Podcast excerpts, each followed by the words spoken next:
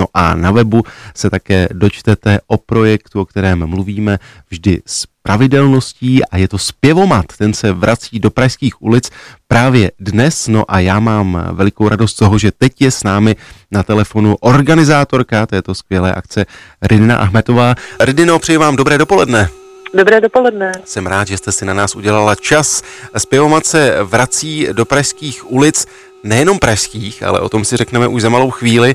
Pokud se nepletu, tak vlastně Zpěvomat se stejně tak jako v loňském roce kvůli covidu pořádá teď na podzim. Je to tak, zůstává tedy ten zářijový termín?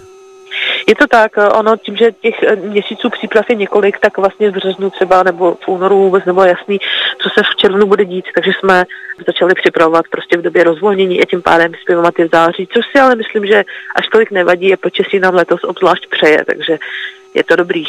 Vy opět budete zpívat kolem jdoucím. Kde to bude, jak to bude prakticky vypadat? Letos je to vlastně ještě vlastně bohatší než kdy předtím. Bude vlastně ten klasický Zpěvomat, který proběhne odpoledne, začínáme ve dvě hodiny a zpívat se bude, respektive takhle začíná se ve dvě, ale ne každá skupina v Praze začíná stejně, je to tak rozfázovaný, aby jich posluchači mohli stihnout třeba víc, takže první začíná ve dvě a ty místa, přesně rozpise na Facebooku a na našem webu, a ty místa jsou I P Pavlova, respektive Tylovo náměstí, Karlovo náměstí, Anděl, Hradčanská, Jungmannovo náměstí. A k tomu letos poprvé přibyl ještě Zpěvomat, který probíhá ve spolupráci s Unii českých pěveckých sborů, a takzvaný sborový Zpěvomat. A ten proběhne později vlastně v podvečer, okolo páté hodiny začíná a vlastně pokryje celou republiku, dá se říct, protože opravdu od Plzně až po Frenštát pod Radhoštěm budou zpívat sbory, které vyjdou do ulic, a vlastně ten princip je stejný, posluchači mají nabídkový list, můžou si vybrat skladbu na přání a myslím si, že to bude teda veliký a moc krásný. Ta sborová práce má svá jasná pravidla, ale když si někdo vybere písničku a chtěl by si ji i s tím sborem zaspívat, tak vezmou ho k sobě?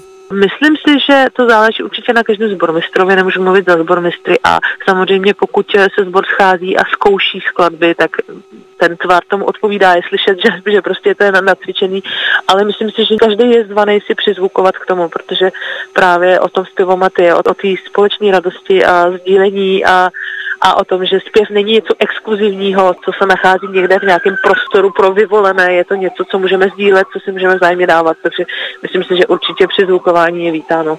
Pokud se nepletu, tak všechny ty akce jsou pro veřejnost zdarma, když by vás ale někdo chtěl podpořit, tak jakým způsobem může?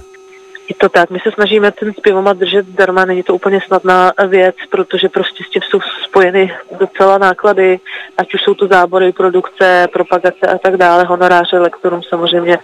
A pokud by někdo chtěl nás podpořit, budeme moc rádi, a na Donio tečka cé zet máme vlastně sbírku Donio tečka cé zet lomeno Zpěvomat a za každý příspěvek jsme velmi vděční.